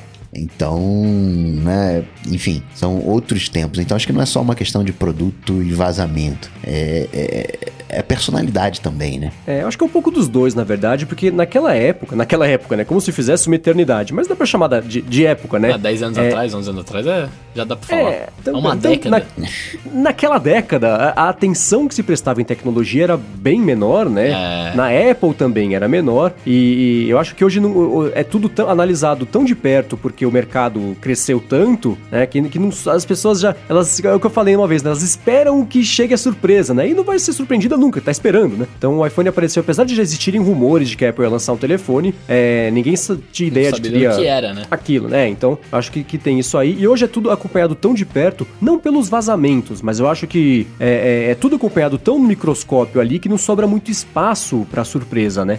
E as evoluções que a gente vê também, elas estão andando do, num passo um pouco menor do que o que aconteceu naquela época, né? Porque quando, quando saiu o iPhone, né? Eu tava vendo esses dias um tweet: o iPhone é uma máquina matadora, tem uma câmera traseira de 2 megapixels, tem 2G e não sei o que lá, tem e-mail de graça do Yahoo. Você fala, meu Deus do céu, você mal sabe o que vem é pela frente. Mas, mas eu acho que, que a oportunidade para um salto tecnológico gigantesco que existia naquela época, ela tá um pouco menor hoje, né? Mesmo que saia um telefone quântico hoje, né? Ah, você vai conseguir fazer as coisas em um pentelésimo de segundo, que levaria semanas para fazer. Eu acho que é, ainda são é, melhorias incrementais de coisas que já existem, ao invés desse salto tecnológico que rolou. E não por ser o iPhone, poderia ter sido qualquer outra coisa, mas foi o, o iPhone que conseguiu proporcionar. Então acho que é por isso que, que, é, que é. O, a oportunidade de surpresa tá um pouco menor hoje. Mas eu espero estar errado, espero que apareça alguma outra coisa aí que, de novo, deixe todo mundo maluco e faça a humanidade avançar aí alguns anos para frente. Outra tecnologia alienígena que consiga chegar aí alguns anos antes antes, né? Vamos ver. E outra, quando a gente fala de vazamento também, sei lá, de, de foto, essas coisas que acabam vazando de protótipo, que esquecem em banheiro, né? E afins. É. Cara, naquela época a gente não tinha, naquela, de novo, né? Naquela década a gente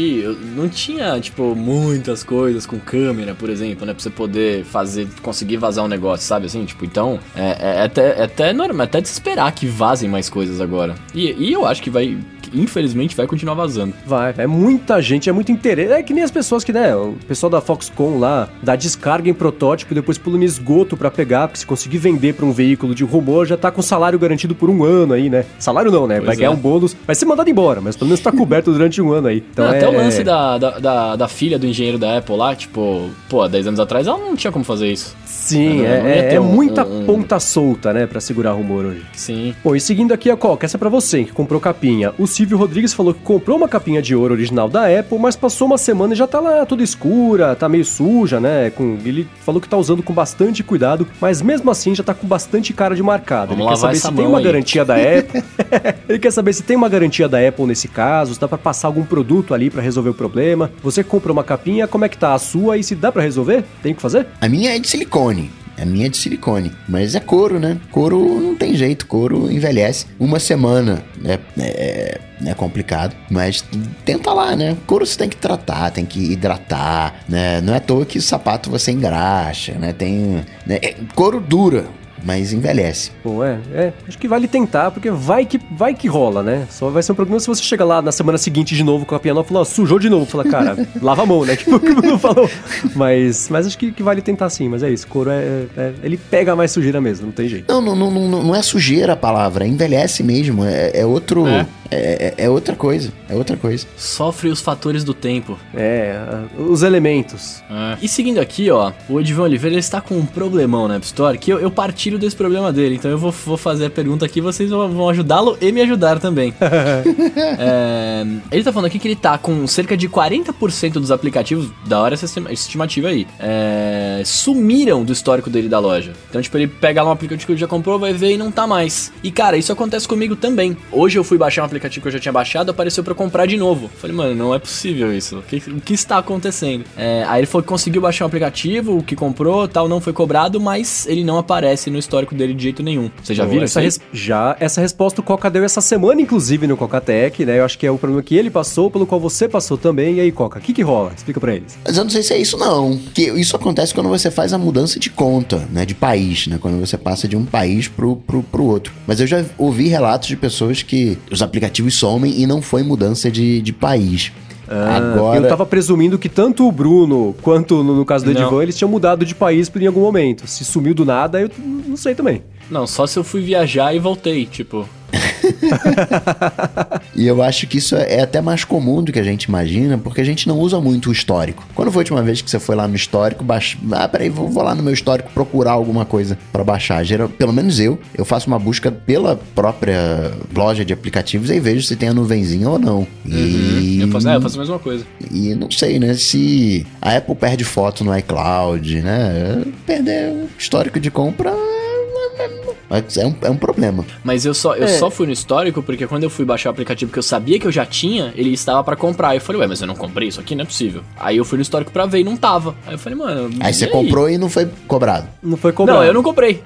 eu não comprei. Eu falei, eu ah, pagar então, de novo. É. Ah, talvez tenha sido uma nova eu versão. Preciso testar, eu vou, eu vou testar a compra. Eu vou comprar pra ver o que acontece. Talvez Pode ele. O, o, tiraram o velho da loja e o, o, o novo. Eu diria o seguinte, né?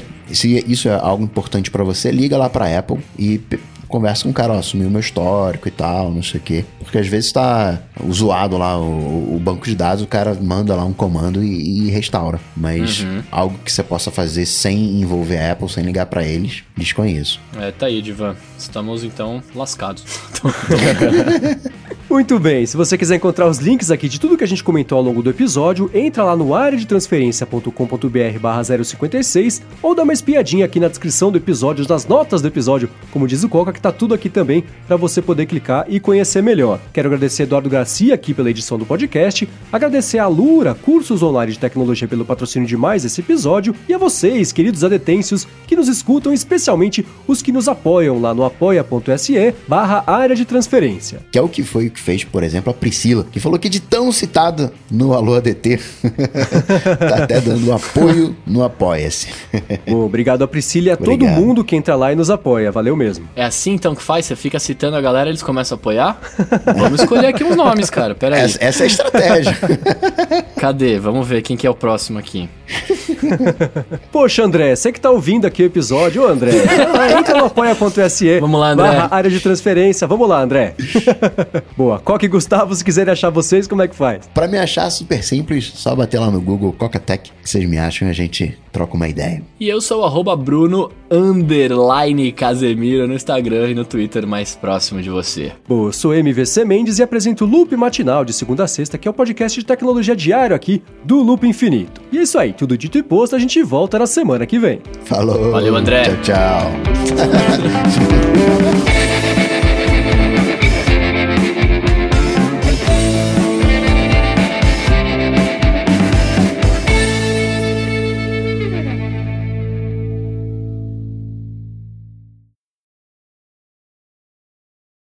Bom, vamos falar. Aliás, antes de falar disso aí, ó, pessoal que vocês tinham lição de casa semana passada de assistir a primeira primeiro episódio da temporada nova de Black Mirror. Se não viu, não tem problema. Mas ó, a partir de agora, Edu, toca um sininho aí.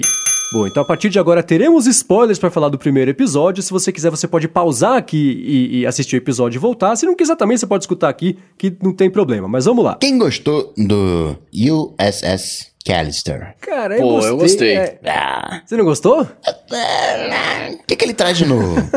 Cara, eu não sei, mas assim, essa temporada inteira, se você for analisar o que ela traz de Pois novo, é. que a gente discutiu na semana passada, né? Mas Pois é. especificamente sobre esse episódio, eu achei legal que ela já começa ali, do, do- do- você pensa em Black Mirror, né? A série tecnológica, o ápice da tecnologia, futuro distópico. Você dá play no primeiro episódio, o que que abre, né? Uma imagem toda que não Star tá em Trek. HD, é, no formato 4x3, com o som bichado, que aposto que tá em mono, super comprimido, aí mostra as pessoas, você consegue ver ali a imagem ficando meio, meio capenga, é, é, o som tá horrível, né? Então eu achei legal a, a brincadeira, né, de você, A primeira narrativa, cena de a- Black a, narrativa Mirror... é boa, a narrativa é boa. É, é, a construção da narrativa eu achei legal. O episódio não é, sem dúvida, que não é o melhor episódio de Black Mirror, não é nem o melhor episódio da temporada, mas de um modo geral, eu achei bacana, especialmente por isso, né? A brincadeira de você dar play na série tecnológica depois de um ano, todo mundo esperando, e aí você abre lá um 4x3 com som mequetrefe, uma imagem meio ruim, e, e começa a. De cara você percebe que tá. que, é- que não é uma paródia, mas é, é, um, é uma,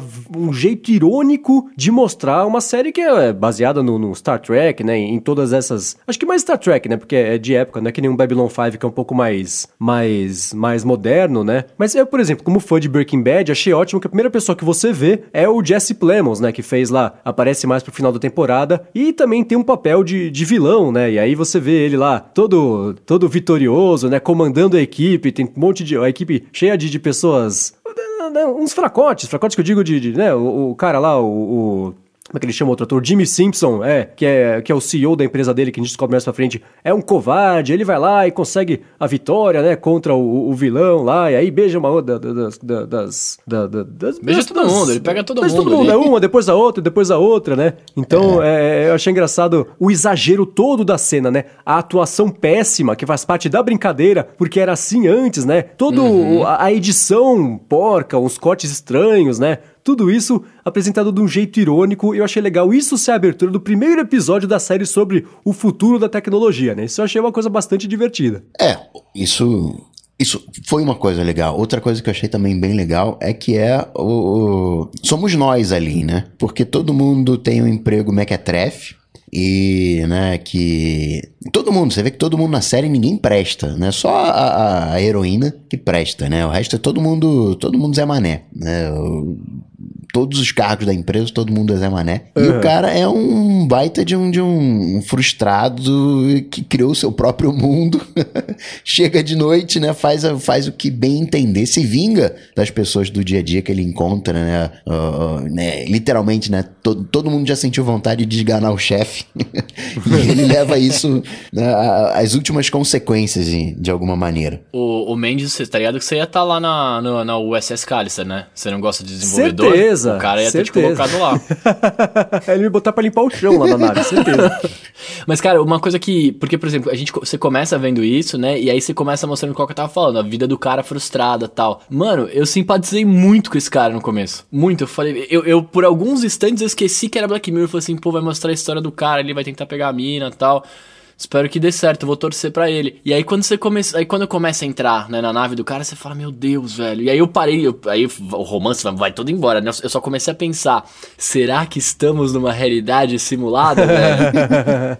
né? Mano. É, então. Agora, uma coisa que eu achei legal desse, porque assim, essa história ela começa, né? Primeiro você vê lá aquela cena da nave, e aí depois muda pro mundo real, né? Você vê que o cara, ele é o diretor de tecnologia de uma empresa de, de, de simulação lá, do jogo lá que é o Infinity E aí a história que todo mundo já viu 200 vezes em filmes e séries, que é o geek, que todo mundo tira sarro do cara, o cara não é muito muito muito adaptado para interação com seres humanos, né? E aí ele tropeça na mala do cara lá, que é o vilão da história que ele fez. E aí o pessoal tira sarro dele. Aí chega a menininha, ele não consegue, não muito jeito, ela adora o que ele faz, né? Ele confunde isso como um, um interesse pessoal. E, e é o que o Bruno falou, né? A pessoa se relaciona um pouco com ele, porque é uma história que a gente já viu várias vezes. Fala, putz, já entendi. É o cara que é zoado e tem o escape do, do, do, do, mundo virtual e lá ele é o, é o bonzão e todo mundo o adora. O twist aí, que aí que entra, né, sempre o, a viradinha de Black Mirror, é que o cara, na verdade, é um tremendo de um babaca, né? E é por isso que babaca que eu digo é um, é um, é um, é um escroto, né? É um mas e, cara... o, o, cara que mata, né, atropela a gente lá no, no, no, GTA, é a mesma coisa. Então, é isso. É, é, é, é ele, é o, ele é a personificação do... Se você desse um poder de clonar pessoas pra um troll da internet, então, é isso a... que aconteceria, né? A é. diferença do cara que mata o malandro no GTA e, e, e, desse cara é que, pelo menos no GTA, a gente acha que não existe consciência ali.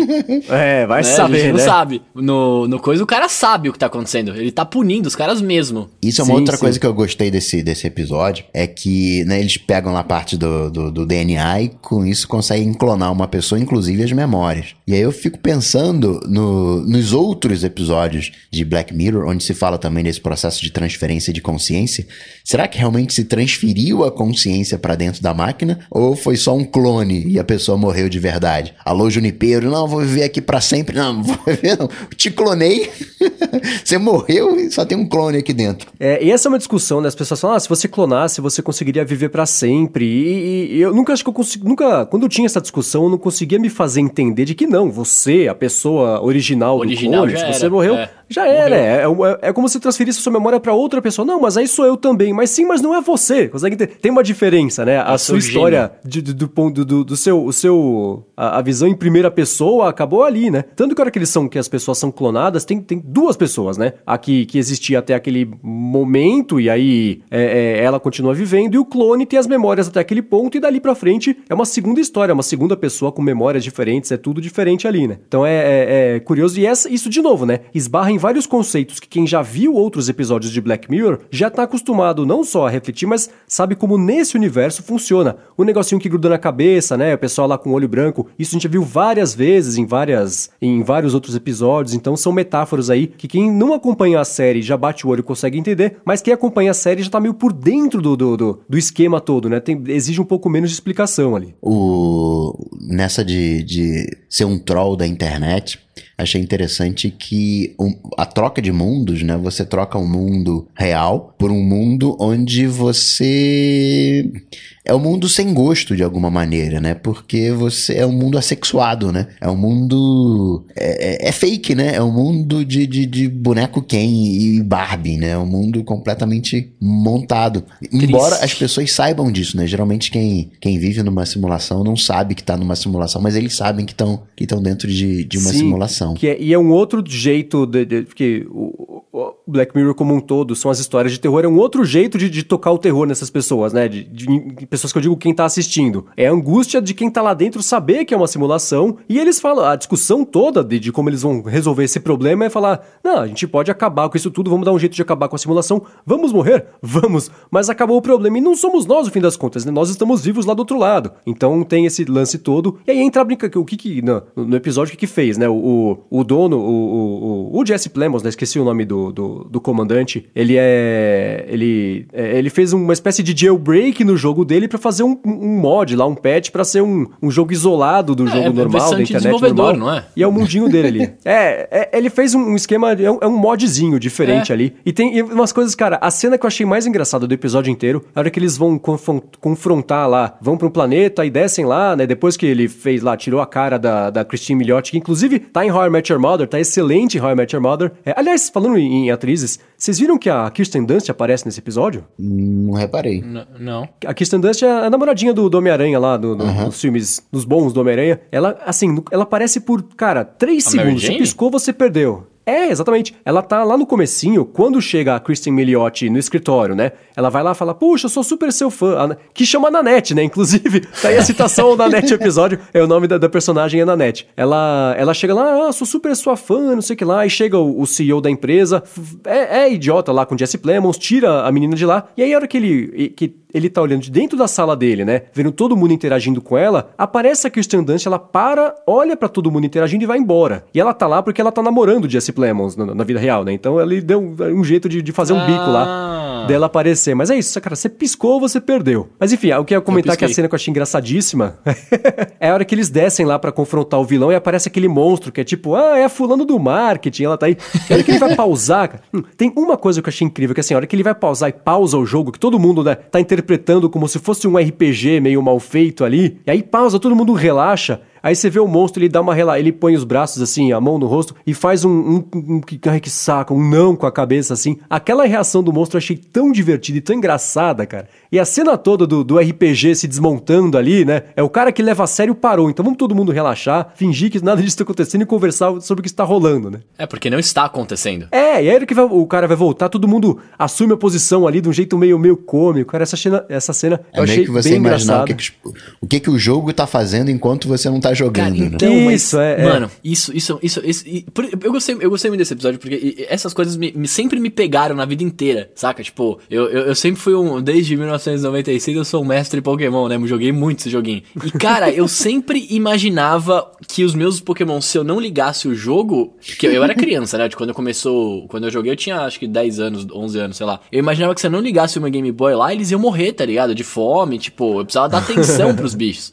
E aí, mano, quando, quando você vê isso acontecendo, tipo, o cara pausa o jogo, o jogo não pausa. Né? Assim, tipo, ele pausa. O, o mundo uhum. continua acontecendo, aquela vida dos caras continua acontecendo. Aí você fala, nossa, velho, caralho, será que é isso mesmo? Tá ligado? tipo, velho, me pegou de uma maneira. Só que aí, e aí então, né, beleza? Você começa, você vai vendo o episódio e tal. É, eu ainda imaginei, por mais conhecendo a história de Mirror, etc., mas eu imaginei que talvez no final por ele ser um cara bonzinho, entre aspas, né? O, eu esqueci o nome do, do CEO também. Mas por ele ser um cara bonzinho, é, talvez no final tivesse algum tipo de redenção. Sei lá, saca? Tipo, o cara fala assim: não, eu não vou. Não, entendi aí, que zoado fazer isso e tal. Mas Cara, quando, quando você vê que ele está jogando um jogo em que ele sabe que as pessoas que estão lá dentro têm consciência e que ele sabe que elas sabem que aquilo é, uma, é, é um lixo fazer, mas ele está fazendo e gostando daquilo, saca? Você fala, meu Deus, velho, que cara macabro, né, é, agora, sabe uma coisa que é muito maluca? Ele, é, é, primeiro você começa a ver o episódio, você sente um pouco de pena dele, aí vai passando, você vê que ele é um escroto e não tem que ter pena de jeito nenhum, mas apesar dele ser um cara, o um, um, um, monstro da, da, da coisa, ele segue um, um padrão moral moral, que é o padrão moral lá da série original. Então ele fala: ah, tem alguém precisando de ajuda, temos que descer lá. Ah, eu não uhum. vou matar você, vilão. Isso é contra o meu código, o código do não sei lá. Então, apesar de ser um cara totalmente moralmente destruído, ele segue a moral da série e é isso que faz a história dar errado para ele no fim, né? Que ele vai lá, não, precisamos descer lá para ajudar aquela nave que caiu, que na verdade é tudo inventado para tentar dar, dar, o golpe nele, né? E é engraçado também uma coisa que não sei se vocês separaram, é, é a, a, analisando a fotografia do episódio, né? A parte da vida real é sempre mais cinza, menos saturada, aquela coisa mais, mais chatinha. E aí a parte da nave espacial, né? Ela é mal feita de propósito, mas tem as cores mais saturadas. E quando eles entram, ele desce pro mundo, o, o mundo virtual, né? Vai lá nesses planetas, é uma cor mais saturada ainda, cheia de lens flare, aquela coisa bem, bem, bem exagerada, assim, né? Então tem uma luzinha, a luzinha vaza para todos os lados. Então tem uhum. esses três níveis aí de, de, de, de construção da, da, da imagem para você conseguir sacar quanto mais, mais artificial. E quanto mais fundo você tá nessa, nessa abstração virtual ali, mais saturado e, e mais colorido era, é, era toda a composição. Achei uma coisa interessante. O grande. O, acho que a grande referência quando a gente fala de simulação é Matrix, né? No final das contas é um. É, tem uma analogia de jogo, mas o, o, o mote ali é, é simulação.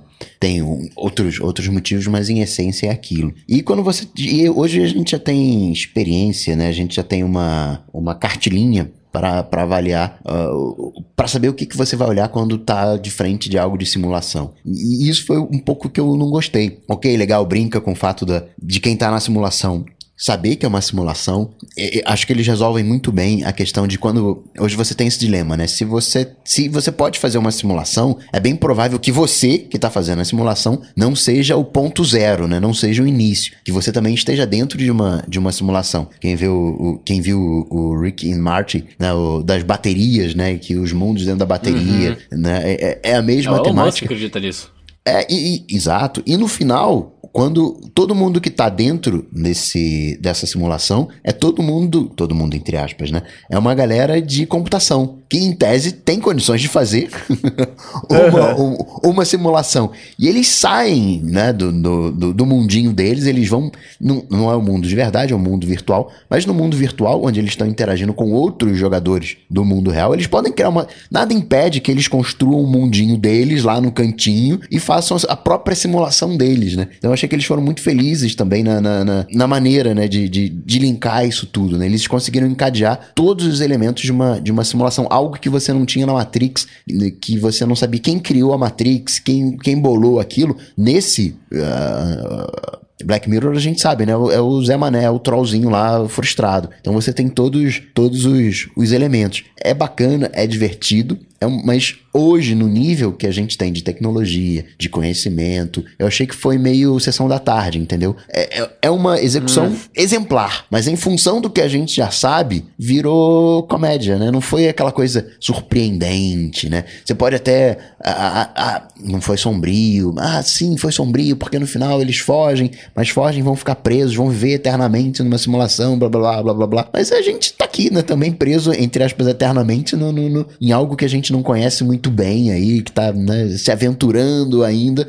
mas isso foi o que eu não, não, não gostei. Ele, ele apresenta uma nova visão. É, é, é, é, não é isso, é que ele apresenta uma nova visão de alguma coisa que a gente já viu. E o que eu queria de Black Mirror, o que eu gostava de Black Mirror, era quando ele te mostrava algo que você nunca tinha visto. Aí que eu achava, ah, isso, isso, isso é legal. Né? E agora ele tá retrabalhando conceitos daquilo que a gente falou na semana passada, né? Talvez tenha esteja faltando criatividade e agora eles estão refazendo recontando as histórias com um pouco mais de, de, de, de carinho, de elaboração, né? De, de, de, de, com mais elementos. É, mas ainda assim teve duas coisas que. Você falou que não teve sombrio. Cara, aquela cena dele, a hora que já deu tudo errado para ele, que ele tá preso lá no, no, no jailbreak lá que ele fez do, do mod dele, né? Então eles já escaparam, ele tá lá preso, já foi embora, o mod apagou o mod, ele ficou preso. E aí do lado de fora, cara, começa a tocar aquela musiquinha de Natal. E ele tá lá inerte na cadeira, e você vê aquela árvore de Natal, a câmera vai saindo assim. Cara, aquilo foi a coisa mais sombrinha em algumas temporadas ali. Foi uma coisa tão, tão pesada e tão, tão. E a musiquinha de Natal, cara, só que ela já é uma musiquinha meio sombria. E toda a imagem, a composição, e você pensar que o cara no mundo real, é o mais próximo disso, que, que vai saber se aquilo também é simulação, né? Mas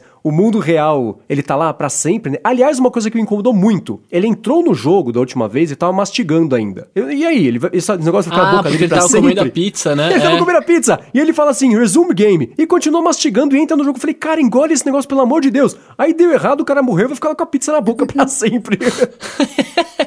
então, mas aí vamos lá. Ele, ele, é, o, o, ele morreu mesmo? Tipo, apagou ele morreu ou ele ficou, tipo. Não, ele tá preso lá e. Ele teve morte cerebral. preso lá não, é, ele vai ficar no jogo. Mostrou o lado de fora, ele tá vivo ainda, mas ele tá lá preso dentro do jogo. Vai passar. No escuro, ele tá dias, tá preso no uma escuro. semana. É, sim. O corpo dele vai morrer. Mas o se alguém exatamente. chegar lá e tirar o negocinho dele, ele volta à vida. Aí sim, eu imagino que sim. Então pode ser que a polícia tenha entrado lá porque o cara não foi trabalhar e aí e, e resolveram, né? Isso a gente vê na temporada seguinte. E aí lá. o cara criou de novo a realidade e tá maltratando os caras de você, é louco. É. Agora, uma outra coisa que eu achei legal também é que talvez até pela, pelo jeito que, que né, a construção de, de toda a mitologia da, tempo, da, da série tá meio pronta, não teve tanta cena de, de explicação de Ah, personagens conversando pra você que está assistindo. Você não, porque a gente, né, é, é, é, tá mais familiarizado com o tema, consegue entender. Mas não tem aquela coisa assim de, ah, eu, personagem, vou explicar para você, personagem, mas na verdade estamos os dois explicando para quem está assistindo, para que as pessoas que não entenderam saibam exatamente o que está acontecendo. Então eu vou explicar pra vocês